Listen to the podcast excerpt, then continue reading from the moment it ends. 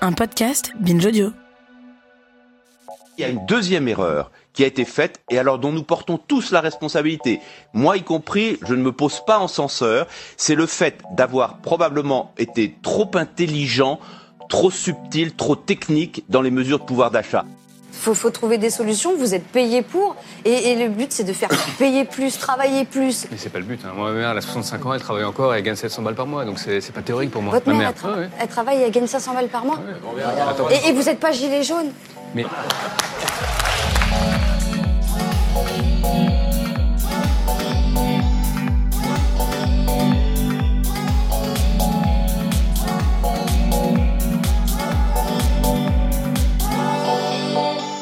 a vraiment le droit de citer dans le débat public? Qui a le droit de prendre la parole publiquement, de s'exprimer, de revendiquer, voire de briguer les suffrages? Comment font celles et ceux qui sont d'ordinaire exclus de la parole publique pour s'en emparer? Avec quelle stratégie et avec quel retour de bâton? Le mouvement des Gilets jaunes, par exemple, s'est manifesté par des irruptions. Irruptions physiques sur les ronds-points et sur les Champs-Élysées, irruption de nouveaux symboles, ces fameux gilets, mais aussi irruption de nouvelles paroles dans la rue, sur les réseaux sociaux, sur les plateaux. Se faire entendre, arriver à prendre la parole et à la garder, c'est crucial quand on veut contester ou prendre le pouvoir. On le voit et on l'entend lors des mouvements sociaux, mais aussi lors des campagnes électorales. Démocratie, ça veut dire pouvoir au peuple. Théoriquement, en France, n'importe qui peut faire campagne, être candidate ou candidat et être élu. Mais en pratique, on sait bien que c'est plus compliqué que ça. Selon l'Observatoire des inégalités, l'Assemblée nationale ne compte quasiment plus de représentantes et de représentants de milieux populaires. Les employés, ouvrières, ouvriers représentent la moitié de la population active, mais comptent dix fois moins parmi les députés. Et au niveau local, c'est la même chose. 32% des conseillères et conseillers régionaux sont des cadres supérieurs, mais 1% sont des ouvriers.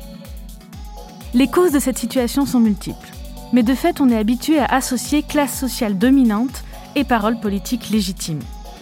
Dans cet épisode, on va donc se poser la question de l'accès à la parole médiatique et politique. Comment porter une parole politique quand on n'est pas né avec un micro devant la bouche?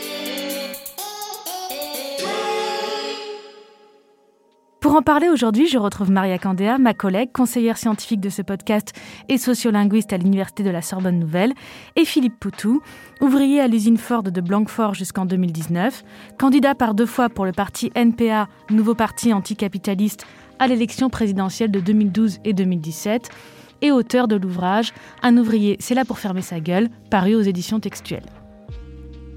On continue avec la nouvelle formule de parler comme jamais. Cet épisode se déclinera en deux volets. Ce premier volet sera plus théorique. On va parler de paroles médiatiques, de langage de classe, d'insécurité linguistique. Et le deuxième va être plus pratique. On va parler de comment ça se prépare discursivement un débat présidentiel, de comment on apprend à lâcher des punchlines. Ce coup-là, vous êtes pour la police Ça, ça- ça illustre, ouais, quand nous on est convoqués par la police, nous ouvriers par exemple, on n'a pas d'immunité ouvrière. Désolé, on y va. Le titre de l'ouvrage écrit en 2012 par Philippe Poutou après la campagne présidentielle, c'est donc Un ouvrier, c'est là pour fermer sa gueule.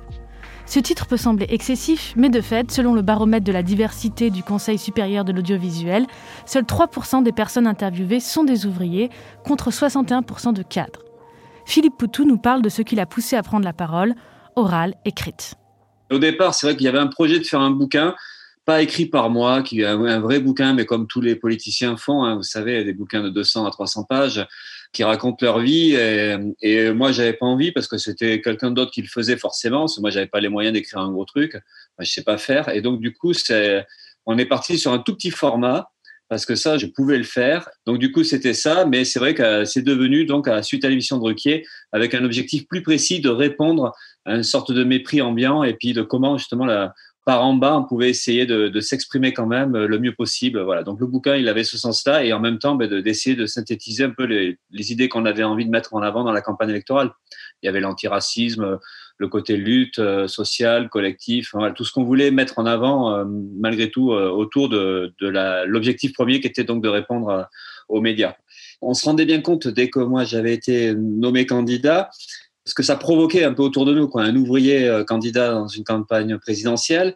Mais au-delà de ça, on savait que dans les médias, il n'y avait jamais d'ouvriers qui parlaient. Bon, effectivement, des fois, il y a des syndicalistes. Quand il y a une grève ou quand il y a une usine qui ferme, on se rappelait beaucoup de Xavier Mathieu, Hmm. qui était intervenu au journal de 20 heures contre Pujadas, qui est pour nous un des plus grands moments de télévision, en fait. Mais où là, il y a vraiment la, la confrontation entre le mépris journalistique, la parole du pouvoir, en fait, face à, à quelqu'un qui est en colère. Xavier Et Mathieu, aujourd'hui, on se rend compte, on Oui. entend votre colère, mais est-ce que vous lancez un appel au calme ce soir? Je lance rien du tout. J'ai pas d'appel au calme à lancer. Les gens, ils sont en colère, et la colère, faut qu'elle s'exprime. Il y a un, un proverbe euh, dernière manifestation qui dit euh, qui sème euh, la misère récolte la colère. C'est ce qu'ils ont aujourd'hui.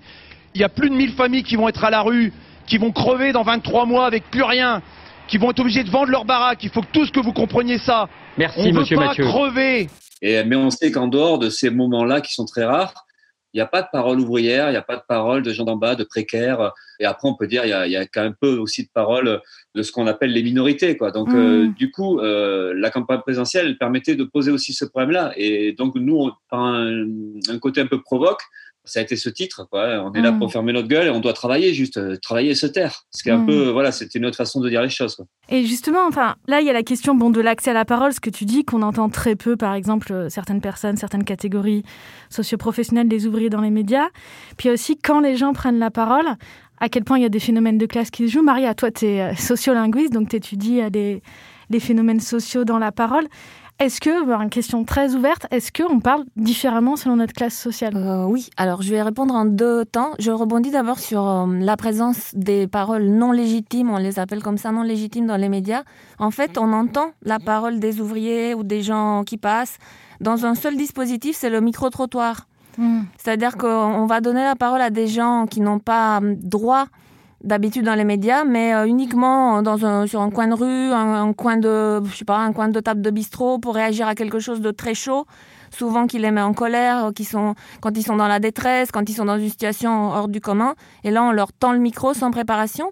Ce qui fait quand même une parole qui est là, mais qui n'est pas du tout mise en scène de la même manière et à égalité avec la parole des professionnels de- des médias, en fait.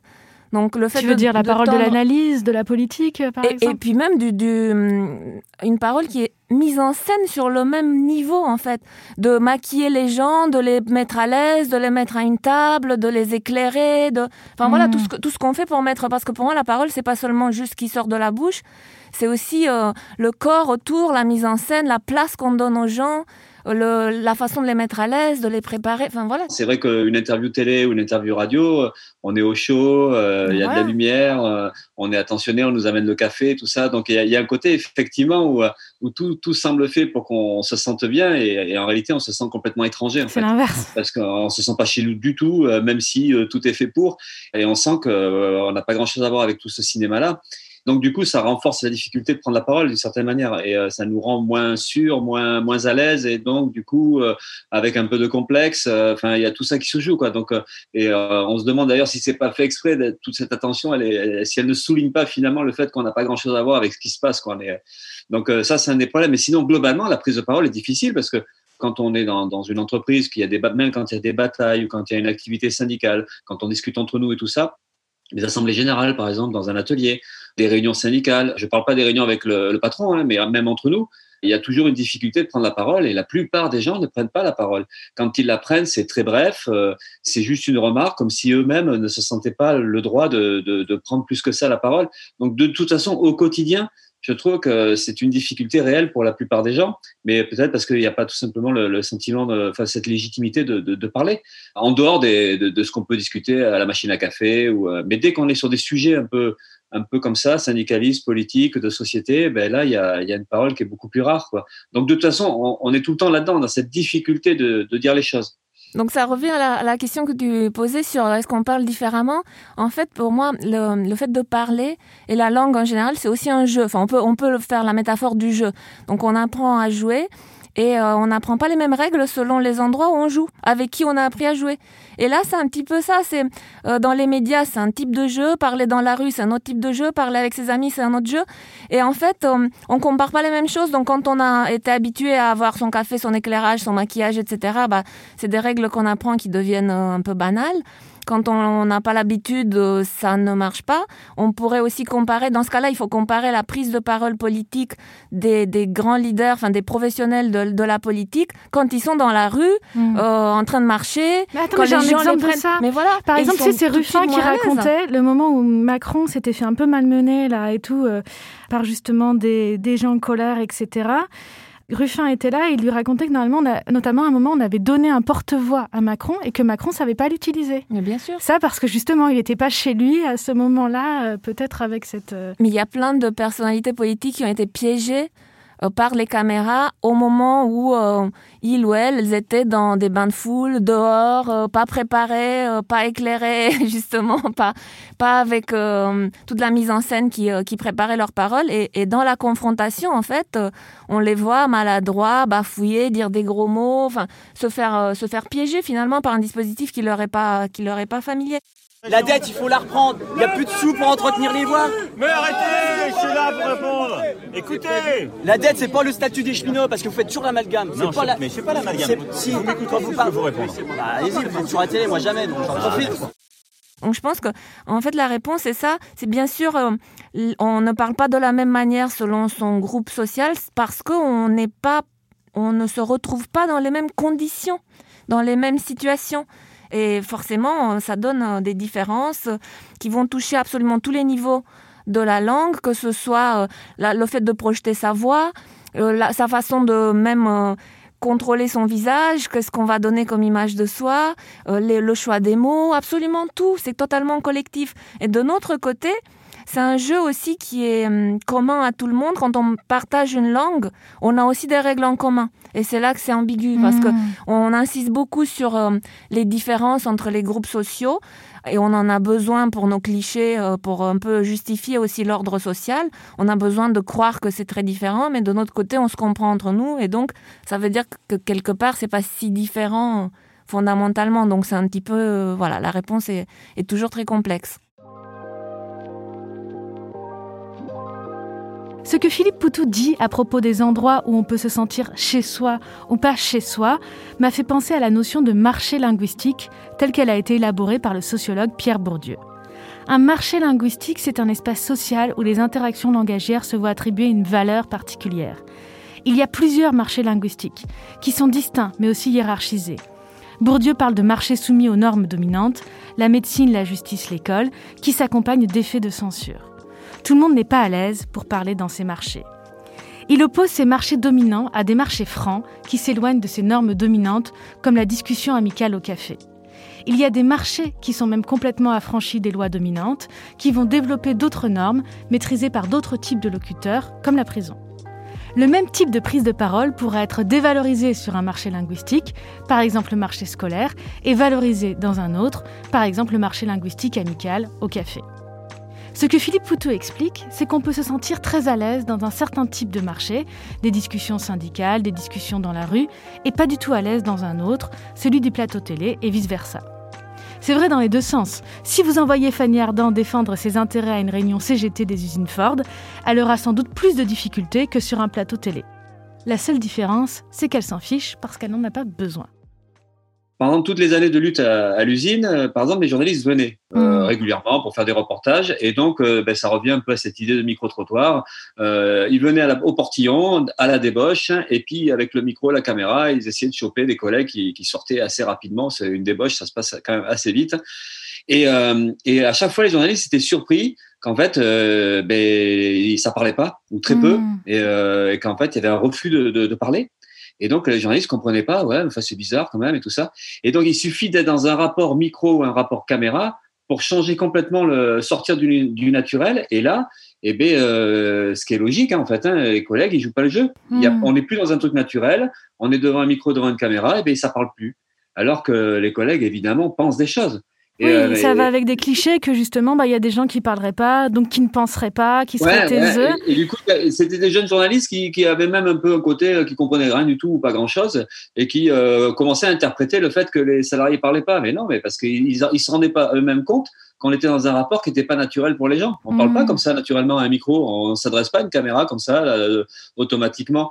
Et ça, du coup, euh, ils, ils comprenaient pas pourquoi il y avait pas de parole ou très peu de parole. Mhm. Nous, les meilleurs moments qu'on avait sur la parole.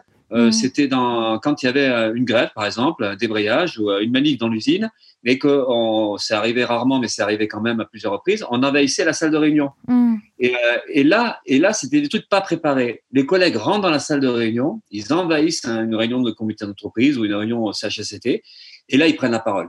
Parce qu'en fait, on est dans un truc de colère, dans un truc un peu spontané, et c'est les meilleurs moments. Et en fait, c'est là où les collègues ils disent des choses vachement mieux que n'importe quel syndicaliste pendant des tas d'années. Nous, Nous, on a fait des efforts. Quatre ans. Quatre ans sans rien. Et c'est nous qui traquons. On aimerait pouvoir euh, avoir un retour, une discussion, une discussion. Vous ne prenez même pas nous-mêmes en considération. Prenez-nous de haut, monsieur. Prenez-nous de haut, monsieur. Mais lui, il s'en bat les couilles, il touche 20 000 euros par mois, là. Mais oui, il s'en fout. Moi, je touche 1800 euros. C'est ça qui ruine Mais Air lui, s'en tape de toi, lui. C'est ça qui ruine Air France. On n'est pas venu chercher le conflit, messieurs. On est venu discuter, on voudrait avoir un dialogue cohérent. On voudrait avoir un dialogue cohérent, c'est tout. C'est tout ce qu'on vous demande. Juste de nous entendre. On voudrait parler. On a des choses à faire remonter qui sont importantes. Et, euh, et en fait, c'est c'est souvent ça qui se passait. C'est dans un rapport où c'était pas du tout prévu, un truc qui se passe, et bam, il y a quelque chose qui se lâche. Et là, on est dans un, dans un truc, ben, un peu comme dans l'usine, on va s'engueuler, ou euh, à la machine à café, on va discuter spontanément d'un truc. Et c'est quand on retrouve les conditions proches qu'on a les moments les plus, euh, les plus forts quoi, sur, sur la parole. Si je rebondis sur ce qu'a dit Philippe en reprenant la notion de marché linguistique, la question qui se pose c'est quelle stratégie adopter quand on n'appartient pas au marché linguistique dominant? Est-ce qu'on essaie de les intégrer, de s'adapter à leur code en acceptant des strapontins? Est-ce qu'on essaie au contraire de créer une contre-légitimité linguistique, de recréer des situations de marché franc, même à l'intérieur des marchés dominants, d'imposer les codes qui nous sont familiers, de retourner les situations langagières?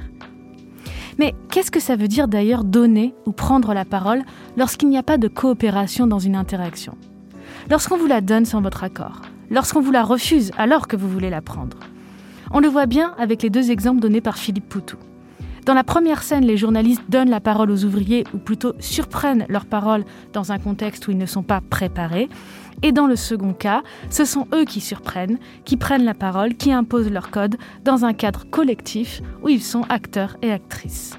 Mais on ne peut pas toujours imposer ces codes si on veut jouer de ce qu'on appelle le quatrième pouvoir dans l'État, après le législatif, l'exécutif et le judiciaire, le pouvoir des médias. Et Philippe Poutou se rappelle très bien de sa première prise de parole médiatique. Le premier rapport médiatique, c'était un événement pour nous, plus que pour moi. C'était une télé euh, bordelaise, mais c'était juste au début de la lutte contre la fermeture de l'usine Ford. Et euh, on avait voulu réagir. euh, on était un syndicat avec aucune expérience. En fait, on a, quand on faisait grève, on était 20, 30 euh, en grève, dans- au début, même au début des années 2000. hein. Enfin, on, on ratait tout. On arrivait à, à rien. On a eu un plan de suppression d'emploi. On n'a pas réussi à empêcher quoi que ce soit. Donc, du coup, on était, on se sentait pas du tout fort, quoi. Puis, euh, et puis, le patron, ben, il se pavane, il fait le malin dans les médias. Et puis, il dit, ouais, le plan de licenciement, il s'est bien passé. Euh, maintenant, vous allez voir, ça va redémarrer et un, mensonge dingue. Et puis nous, on se dit, mais c'est pas possible. Donc on envoie un, un communiqué aux, Mhm. médias et on dit, voilà, le Ford euh, dit n'importe quoi. Et, et puis euh, la télé bordelaise, qui appartient au groupe Sud-Ouest, euh, ils nous ont appelés, ils ont dit, mais écoutez, ce que vous venez d'écrire là, on veut bien que vous, venez, vous le dites sur plateau. Donc Mhm. on se retrouvait pour la première fois invités sur un plateau en direct pour une dizaine de minutes, euh, il me semble, enfin à peu près. Quoi. Et là, on se dit, mais qui c'est qui y va? Ah, bah oui. et, euh, et là, bah, évidemment, là, il y a vraiment pas beaucoup de volontaires dans ces cas-là. Et euh, c'est pas comme euh, dans le monde politique où euh, tout le monde veut être devant et, la caméra est parlée. Et ben là, il y a personne qui veut. Et donc du coup, on se dispute presque en disant mais non, c'est à toi d'y aller. Non, c'est euh, non, non, moi, euh, savoir celui qui finalement. Et donc euh, c'est moi qui y vais. Et euh, c'est moi qui avais écrit le communiqué, donc finalement c'est moi qui y vais.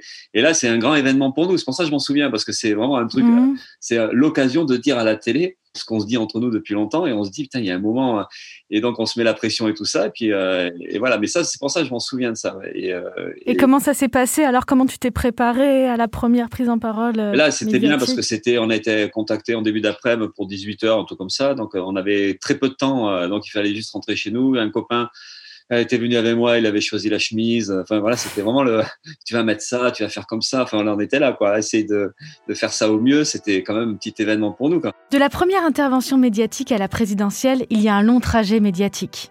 Mais quand j'ai demandé à Philippe Poutou ce qu'il avait appris pendant ces années, j'ai été surprise qu'il me réponde que prendre la parole publique, pour lui, ça restait toujours très difficile. Il y a des choses qui s'intègrent forcément, il y a une expérience, donc il y a obligatoirement des choses que j'apprends, même si je ne m'en rends pas compte. Mais euh, c'est pas ça que je retiendrai. Quoi. C'est moi ce que je retiens à chaque fois, c'est pas ce que j'apprends, c'est, c'est la difficulté permanente ben, d'être là, de parler, et, euh, et, à quel point même après plus de 2011 où j'ai été nommé euh, candidat à la présidentielle la première fois, donc jusqu'à aujourd'hui, ça va faire neuf ans. Mais même neuf ans après, on se sent pas dans une situation de légitimité, on se sent pas à l'aise. Euh, c'est toujours du stress, c'est toujours euh, mal au ventre, c'est toujours quelque chose qui fait qu'il y a, il y a comme s'il y avait une maldonne quelque part, quoi. Donc en fait, c'est on mesure la difficulté permanente d'être là et de, de, dire les choses. Et mais à côté, il y a ce qui nous pousse à faire quand même, malgré toutes ces difficultés-là. Et euh, c'est cette colère qu'on a envie de faire passer, c'est ce ras-le-bol. Et cette euh, expérience-là, je la mesure sur cette difficulté-là. Je sais pas ce que j'ai appris. Euh, mais t'as as toujours, t'as vraiment toujours mal au ventre quand tu dois prendre la parole publiquement? Ah ouais, même au niveau du conseil municipal, parce que là, on a une nouvelle expérience. Mhm. Collectivement, on a trois élus à la mairie de Bordeaux, un élu à Bordeaux Métropole, c'est moi, dans le, seul élu, et dans les trois, je suis un des trois. Et euh, on apprend quelque chose de complètement nouveau à s'exprimer dans une assemblée comme ça. En plus, c'est la ville de Bordeaux, donc il y a toujours un côté un peu, même si c'est local, ça reste un, un, genre de parlement. Quoi, hein. Il y a 65 élus. À la, à la, métropole de Bordeaux, on est 104 élus. Enfin voilà, ça fait des, des endroits assez importants.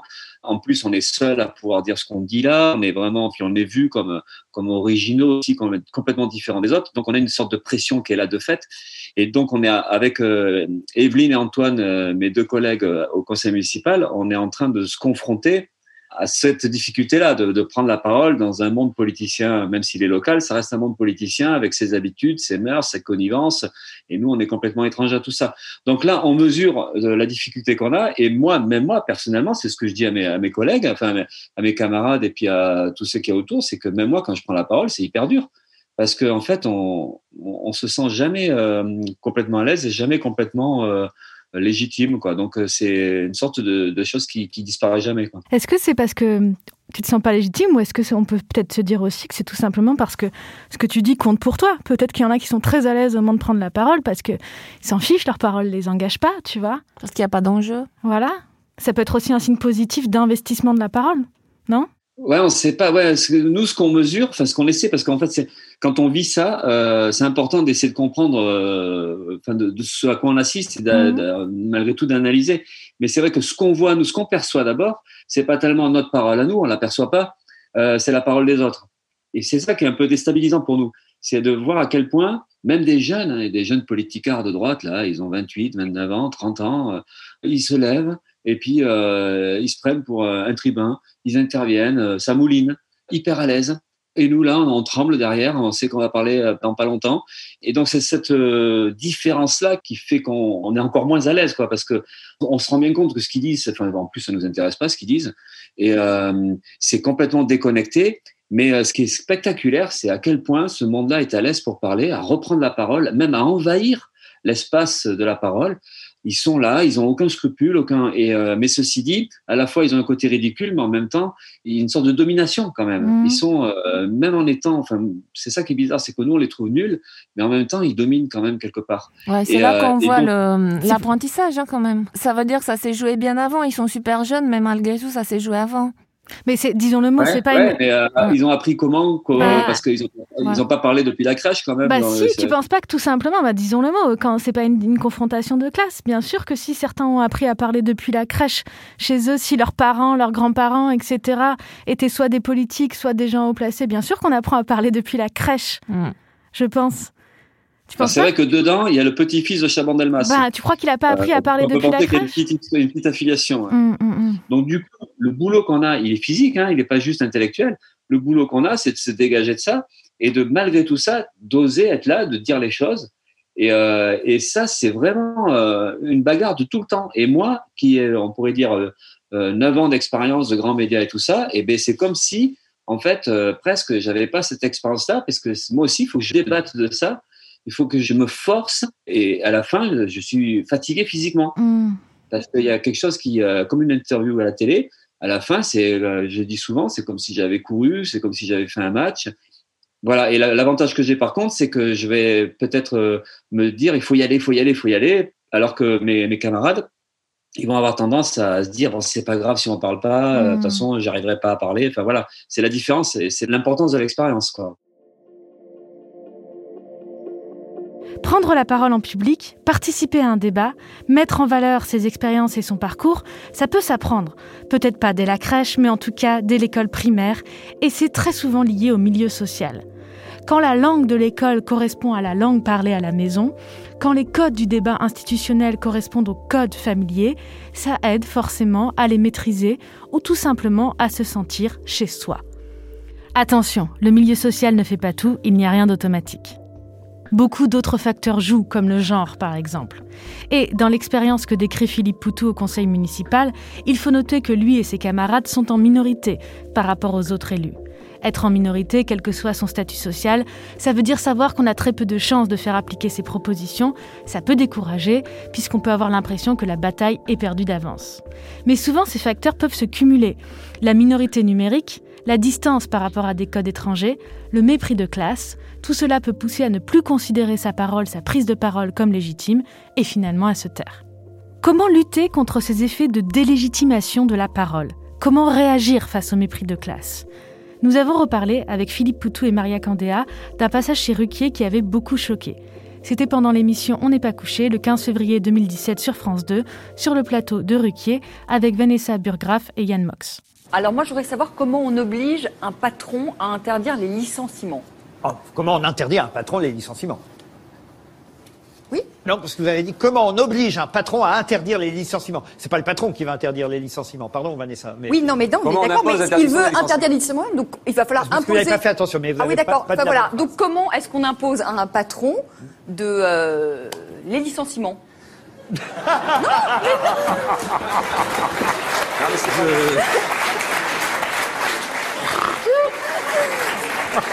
Bon, je recommence. Attendez, parce que déjà qu'il n'a pas, je attendez, recommence. déjà qu'il n'a pas beaucoup de temps de parole, Non, non. si on répète fois des questions. Comment on fait dans ces moments-là avec ces gens qui rient, qui interrompent? Qu'est-ce qu'on ressent dans ces moments-là et comment on fait pour tenir dans ces moments-là? Je suis passé quatre fois à l'émission de Ruquier, et quatre fois, ça a été très compliqué. Hmm. compliqué aussi parce que c'est une émission qui mélange un peu le politique et le divertissement. Et alors là, pour euh, Voilà, c'est un bon exemple, tiens. c'est encore plus compliqué d'avoir la posture, enfin, de se retrouver un peu à l'aise là-dedans, quoi. Mais les quatre fois, ça a été aussi assez violent du point de vue de, de la moquerie, de, enfin, ce qu'on peut appeler le mépris social. Même si Ruquier s'en est défendu, parce que fils d'ouvrier, enfin à ce moment-là, tout le monde devient fils d'ouvrier dans ces cas-là. Euh, tout le monde est dans sa famille des gens qui ont souffert. euh. Mais bon, ceci dit, pour lui, c'était vrai. Mais c'est vrai qu'on est dans un rapport quand même où la, la moquerie, elle est là, et euh, donc du coup, le mépris, il est là, et euh, c'est des moments difficiles. Celui-là, c'était un moment difficile, mais c'est pas le plus difficile. C'est la, dernière invitation à Ruquier où ça s'est très très mal passé, et c'est le seul moment où, euh, j'ai hésité à partir de l'émission. Là, ben là, en fait, on subit. Hein. Là, je subis. Hein. Je j'écoute, euh, j'essaie de, me détendre un peu. euh, là, on subit. En fait, vraiment, on subit. On attend que ça passe, et puis on essaie d'avoir le petit moment où on peut dire quelque chose. Et souvent, les émissions de télé, c'était ça. Hein. Hmm. Il y en a, ils me disaient, mais pourquoi tu t'énerves pas? Pourquoi tu te lèves pas? Pourquoi tu fous pas une gifle? Pourquoi tu, tu les traites pas de cons? En fait, euh, mon seul problème, c'était de, bah, d'attendre le moment où je pourrais dire un truc. Mm. Et donc, en fait, à la fois, on subit, mais en même temps, on est, j'essayais, moi, en tout cas, de ne pas gaspiller le moment de, et puis d'avoir son petit moment à dire la chose. Et voilà, c'est ça qui fait que j'ai une attitude, là, par le coup, euh, ben ouais, j'attends, j'attends qu'ils aient fini de rigoler. quoi. Pour le coup, c'est vraiment euh, presque une réponse en, en acte de- du titre du livre. Un ouvrier est là pour fermer sa gueule. Parce que là, pour le coup, ils plaisantent entre eux, on parle plus du tout du fond et c'est euh, c'est même plus fort que la parodie, je trouve que c'est tellement fort ce moment, c'est incroyable. La parodie dont parle Maria, c'est le clip du NPA pour la campagne présidentielle qui reprend quasi mot pour mot ce moment, mais en explicitant le mépris de classe, en disant les mots ouvrier et grève en éclatant de rire. Alors, comment on impose à un patron de... les licenciements? Non j'ai- J'ai compris la question. C'est bon, j'ai- j'ai com- j'ai compris la question.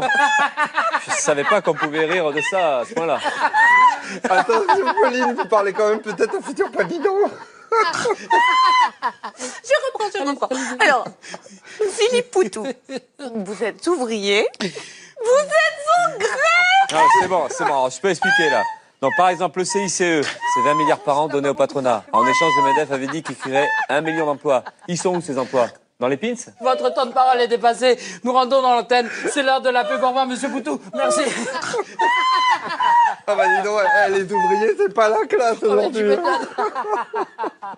Là, je te vois en plus euh, rire en réécoutant ça. Tu disais, les gens te demandaient euh, pourquoi tu les insultes pas, pourquoi tu te barres pas, etc. Là, vous avez choisi une autre réponse. Vous avez choisi de répondre par l'humour. Ne serait-ce que toi, ça te fait rire encore d'écouter cette parodie. Comment vous avez fait ce choix-là? Euh, bah, je me rappelle plus trop, mais là, sinon, c'est vrai qu'on s'est un, peu amusé quand même à faire ces choses-là, quoi. Mais là, la discussion, ben, ouais, on avait dû, ça a dû nous apparaître tellement pur ou violent qu'on a dit, il faut leur faire une réponse, quoi. Donc voilà, c'est ça qu'on a dû se dire parce que c'était pas prévu. On avait euh, programmé des clips euh, parce qu'il y a les clips de campagne, on sait qu'on a tant de secondes, tant de formules euh, clips courts, longs et tout ça. Donc on avait planifié plein de choses et celui-là s'est rajouté après, effectivement. Moi, je pense que c'était juste euh, un peu comme le bouquin, quoi. C'est euh, allez, on va, on va répondre, on va, avec les outils qu'on a, avec les moyens qu'on a.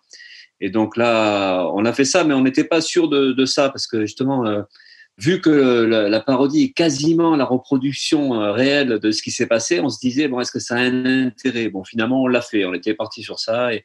Mais je me rappelle pas de toutes les discussions, mais je pense qu'on avait hésité quand même. Mais bon, on regrette pas hein, parce que voilà. de fait, ça a marché permis, parce que, par exemple, de fait, euh, peut-être que Ruquier, etc., ils l'ont visiblement bien mal pris, etc. C'est un effet de loupe, ça a Ah fait un ah effet oui. de loupe quand même de prendre juste cet extrait, ça fait un effet de loupe parce que les gens n'auraient pas forcément regardé toute l'émission et Oui. enfin le fait Ouais. de- de- d'extraire ça. on- Et euh, c'est sûr que l'équipe de Ruquier l'a l'a très mal pris. euh, Audrey Pulvar l'avait très mal pris. Ils ont, ils ont été très méchants euh, suite au clip, suite au bouquin. C'est pour ça qu'en fait, l'émission suivante, ça se passait encore plus durement, puisqu'en fait, ils réglaient des comptes. Philippe Poutou nous parle ici d'un autre passage dans l'émission On n'est pas couché sur France 2, après ce clip, en mars 2017. On est quand même nombreux à penser que grosso modo c'est la même politique d'un gouvernement à l'autre. Alors Et vous que- devriez faire que- plus de voix alors. Mais non, mais d'accord, ça, ça, ça- non, mais ça veut pas dire ça. C'est comme ça. On y a, on fait qu'un pour cent ou deux, puis on verra demain. Si on avait plus de temps de parole, peut-être qu'on ferait un petit peu plus aussi. Mais, mais ouais, mais ça, ça joue quand même. Et, euh, non, mais ce que nous on a envie de dire, c'est que Ou un petit peu moins. Ou un petit peu moins. peut-être aussi. Très sympa ce soir, euh, Monsieur Moix. Moi, je sais que là, on rit toujours, et puis le lendemain avec vous, les salauds, ils nous ont pris de haut, euh, etc. Alors Ah, que non, c'est pas vous êtes rigolard avec Non, nous, non, et, le lendemain, Non, non, vous avez quand même un Alors, double euh, visage et un double discours, monsieur Poutou. Ah, et je tiens à vous le dire. Non, ce que je veux dire, c'est que nous, dans cette élection-là. Sympathique en coulisses et, et beaucoup moins sympathique sur Twitter. Waouh, ouais, c'est. euh, Là, moi, j'ai rien tweeté, là. Oui, mais bon. Donc, donc je vais. euh, Éloignez son, de votre téléphone, on sait jamais. Mais c'est pas que Ruquier, ça c'est quand on est invité quelque part, en fait, euh, pour eux, l'invité, il a aucune importance, à part si c'est des grandes, euh, des grandes stars ou je sais pas quoi. C'est eux qui comptent à chaque fois. C'est l'intervieweur, c'est l'émission, c'est leur truc, ils sont chez eux, ils font ce qu'ils veulent. Et en fait, l'interviewé, il les met en valeur, il sert qu'à ça. Et donc, du coup, on est dans un rapport qui est quand même euh, loin d'un rapport qu'on aimerait avoir, c'est-à-dire d'un Mhm. rapport de débat, de discussion. On est là pour dire des choses, vous êtes là pour, euh, voilà, ou pour euh, confronter. Eux, l'interviewé, il sert juste à, à- à s'amuser dans ce cas-là ou à se mettre en valeur. euh, et donc, du coup, on est dans un rapport faussé dans la, quasiment toutes les émissions, en fait. On n'est- Hmm. On n'est jamais dans un rapport euh, comme on pourrait le vivre euh, dans des conférences ou dans des trucs qu'on peut faire entre nous, où, où il y a plusieurs invités, où il y a des questions, des réponses avec la salle ou pas, puis parce qu'il y a une volonté de comprendre ou en tout cas de discuter. Là, pas du tout. Voilà, donc c'est vrai que ça crée des, des situations comme celle-là, en fait. Hein Hmm. des situations qui sont euh, où de fait dès le départ on est un peu perdant quand même et euh, donc là moi je pense qu'il y a un piège après il peut y avoir eff- effectivement le piège euh, moi j'ai une image depuis très longtemps euh, de celui qui dit chier merde enfin voilà mais je le revendique pas parce que je le regrette à chaque fois et, d'ailleurs à, l'usine c'était très rigolo là-dessus hein. les collègues à l'usine mais comme dans plein d'endroits ils se parlent bah, les mots euh, les mots qui sont pas forcément dans le dictionnaire Mhm. Ou qui sont dans le eh ben, dictionnaire. euh, par exemple, quand je disais chier euh, dans une émission, mais les collègues ils me disaient ah tu mais quand même tu dis des gros mots, c'est pas bien. euh, ou tu mets un t-shirt, tu devrais mettre une chemise. Donc euh, on, avait paradoxalement Hmm. des critiques dès qu'on était. euh, c'est marrant. Donc c'était une sorte de rétro-contrôle entre nous-mêmes. On n'est Mm. même pas dans cultiver le parler ouvrier. On est dans merde, euh, faire attention quoi. Faut... Et c'est intéressant ça. Mais donc, tu as les deux réactions. Tu as à la fois quelqu'un qui va te dire tu parles mal, c'est-à-dire euh, de manière, on va dire, un peu orale et tout, comme moi, et à la fois des moments, mais quand même, il faut pas dire des gros mots, il faut mettre une chemise. Ouais, J'ai l'impression que tu es un peu entre les deux feux, quoi, en fait. Ouais, mais ça veut dire que c'est pas si simple que ça. Ben, les ouvriers eux-mêmes, Mhm. là je dis les ouvriers parce qu'à l'usine c'est surtout les ouvriers, mais c'est eux-mêmes sont très sensibles à, à ces questions-là et ils ne revendiquent pas forcément une, une posture ou une façon de parler. C'est aussi la pression conformiste, hein, c'est de s'adapter aussi à ça qui se joue. Voilà. Mais en même temps, c'est bien parce que c'est pas parce qu'on se dit des gros mots à l'usine ou machin qu'il faut les répéter à la, à la télé. euh, et puis c'est pas parce qu'on s'habille comme ça. Je trouve que c'est intéressant parce que ça veut dire que c'est pas si simple que ça. Et ça veut dire que ces choses-là se discutent. C'est vraiment un des aspects de la campagne qui était hyper important pour moi. C'est cette capacité des collègues à discuter des aspects qui m'apparaissaient pour moi archi secondaires. Et du coup, ça ne l'était pas parce qu'en fait, la parole, elle est liée à la façon de dire, à la façon de se montrer, et qu'en fait, tout se tient. Et après, là-dedans, ben moi, je m'adaptais à ce qu'il disait aussi. Je faisais gaffe. hein. Il n'y a Mm. pas que des militants politiques qui vont dire il faut que tu sois comme ça. Il y a aussi l'importance de, de- ou dans la rue. Il y avait des gens qui réagissaient par, euh, sur, les, sur les mots que j'employais. Et des fois, ils étaient critiques. Des fois, ils- voilà. C'est vraiment, je trouve que c'est pas si simple que ça. Parce qu'en fait, il y a deux stratégies possibles et euh, on a l'impression que hum, le groupe dominant a tout intérêt à pousser le groupe dominé à être authentique pour l'enfermer. Et c'est une pression qui Mm. vient plutôt d'en haut, à être authentique parce que c'est une place qu'on a le droit d'avoir quand on n'est pas en position de force. Au moins, on est authentique.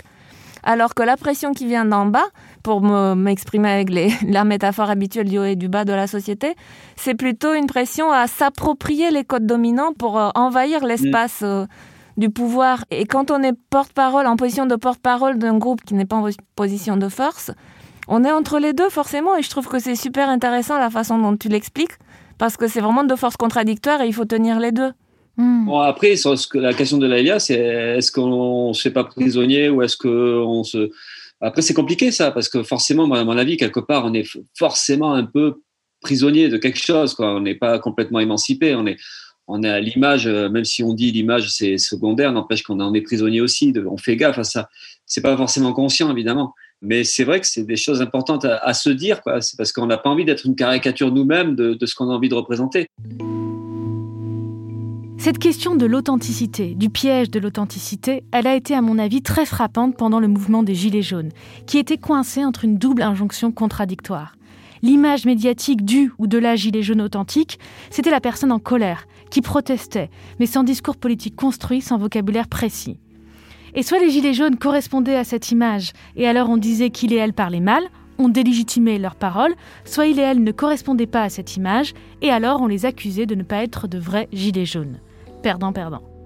Écoutez Bruno Jeudi face à Christophe Couderc sur le plateau de BFM TV en décembre 2018. Est-ce que vous pensez que les gilets jaunes sont forcément illettrés ou incultes? Non, qu'on n'a pas le les- droit les- les d'être gilets un jaunes simple que- citoyen les et d'avoir une les pensée gilets jaunes que politique je et vois- de s'intéresser à Les ce qui gilets jaunes que je vois régulièrement ici même, ils parlent pas comme vous. Eh ben, Parce et- que vous, vous êtes un faux gilet jaune, je veux dire. Ah mais non, moi je suis Et- pas du tout un faux gilet jaune, moi j'étais dans les gaz vous, la prochaine fois vous viendrez avec moi, vous allez êtes un voir dans la militant guerre. politique, monsieur. Vous êtes un militant Non, non, mais je vais politique. remettre Vous mon gilet. Vous Je n'êtes vais- pas un vrai gilet je jaune. vais Vous remettre parlez- mon gilet Vous tout à parlez l'heure. Comme un militant politique. Vous me demandiez de pas Écoutez, ça trompe aucun Je vous parle comme quelqu'un qui lit des non. livres, qui s'intéresse à la politique. Je vous vous parle comme un citoyen républicain qui est pour la souveraineté du peuple. Je ne veux pas renverser le pouvoir, je veux rendre le pouvoir au peuple, monsieur. Vous devriez avoir honte, vous n'êtes pas un vrai gilet jaune. je suis un vrai gilet jaune, je réfute votre accusation. Vous, vous n'êtes pas un vrai journaliste, alors on peut s'en envoyer comme ça. Au début de cet épisode, on s'était demandé comment accéder au pouvoir médiatique ou politique, comment rendre sa parole légitime, notamment quand on fait partie des classes sociales dominées ou de ceux qu'on appelle les minorités. Moi, on me demande souvent quels sont les 10 trucs et astuces rhétoriques pour arriver à imposer sa parole dans un débat, et j'ai un peu de mal avec cette perspective quand elle reste isolée. L'analyse et la formation rhétorique, pour être pertinentes et pour être efficaces, doivent être reliées au contenu du propos et aux conditions d'énonciation du discours. Quand on me pose cette question, j'aime bien répondre un peu à contre-pied en parlant de l'efficacité des formations collectives par des associations féministes, syndicales, militantes. Historiquement, le Parti communiste a eu une forte tradition ouvriériste de formation à la parole. Pendant des années, de la libération aux années 70 notamment, il a œuvré à constituer une élite militante populaire qui accédait à de hauts rangs de responsabilité à l'intérieur du Parti communiste, mais aussi à l'extérieur, dans diverses représentations électorales et dans les mouvements féministes d'hier et d'aujourd'hui, créer de nouveaux espaces de parole, se former à la parole en public, analyser les mécanismes de dévalorisation de la parole publique des femmes, c'est quelque chose de très important. Mais ce ne sont ni des baguettes magiques, ni des espaces où les questions de parole et de pouvoir disparaissent, ce sont des espaces de formation et d'exploration collective. Moi, mon parcours, en tout cas, c'est euh, avoir rencontré relativement jeune des militants, même si euh, militer ou les organisations militantes sont bourrées de défauts. comme le PC par exemple, euh, dans toute une période historique, était bourré de défauts, euh, stale, sectaire, assez brutal aussi, euh, et même avec plein de préjugés, tout ça. N'empêche que des, mouvements politiques euh, syndicalistes, ça apporte beaucoup de choses, ça apporte au moins ce côté collectif. De toute façon, de fait, à partir du moment où on, a, on se retrouve à, à discuter de, de ces choses-là, euh, à lire des choses, euh, souvent les organisations militantes, euh, elles ne font pas que discuter. Euh, Il y a Mm. aussi euh, ou des brochures ou euh, des formations ou euh, ça fait passer des livres sous tel ou tel sujet. Donc du coup, on a on apprend à, à réfléchir sur quelque chose et on apprend à parler de ça entre nous et ça doit aider après pour prendre la parole euh, plus largement ou publiquement. Mais, euh, mais le fait est que dès qu'il y a quelque chose un peu de collectif, forcément, il y a quelque chose qui se transmet, il y a quelque chose qui se cultive et qui aide à, exprimer ou en tout cas à tenter d'exprimer les choses. Mais après, comment ça se passe exactement, je sais pas. Moi, je sais que aujourd'hui, la rencontre avec des syndicats ou la rencontre avec des organisations militantes, euh, forcément, c'est un atout pour arriver à essayer d'exprimer des choses. On a axé cet épisode sur les dominations de classe, mais il faudrait les croiser avec d'autres formes de domination.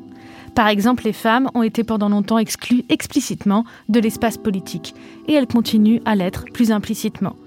C'est difficile de se sentir chez soi dans l'espace politique public quand on est une femme. Le chemin pour construire une parole politique légitime est encore plus long.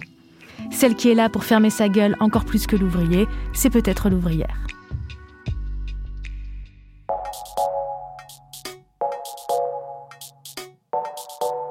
Voilà, c'est la fin de ce premier volet de Parler comme jamais sur les paroles illégitimes en politique.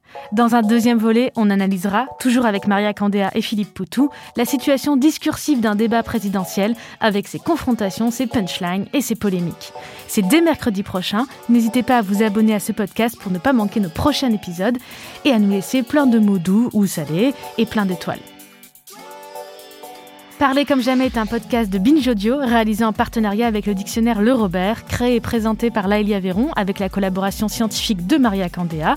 Cet épisode a été produit par Marika Mathieu, merci Marika, enregistré et monté par Adèle Itel Elmadani, merci Adèle, qui ont fait un gros travail pour s'adapter aux nouvelles conditions de production pendant le confinement, on les remercie. On se retrouve très bientôt pour un nouvel épisode de Parler comme jamais. Et je voulais vous quitter avec une citation du lexicographe Alain Ray, décédé récemment et grande figure des dictionnaires Le Robert. Je le cite Les gens qui utilisent une langue doivent s'accorder sur le sens des mots et la façon de construire des phrases. C'est ce que l'on apprend à l'école. Mais une langue ne se limite pas à ses codes. Il faut aussi compter avec l'énergie intérieure des mots qui s'accroît, se modifient, se métamorphosent sans arrêt. La langue est un pouvoir très fort qui va souvent contredire les idées d'une société.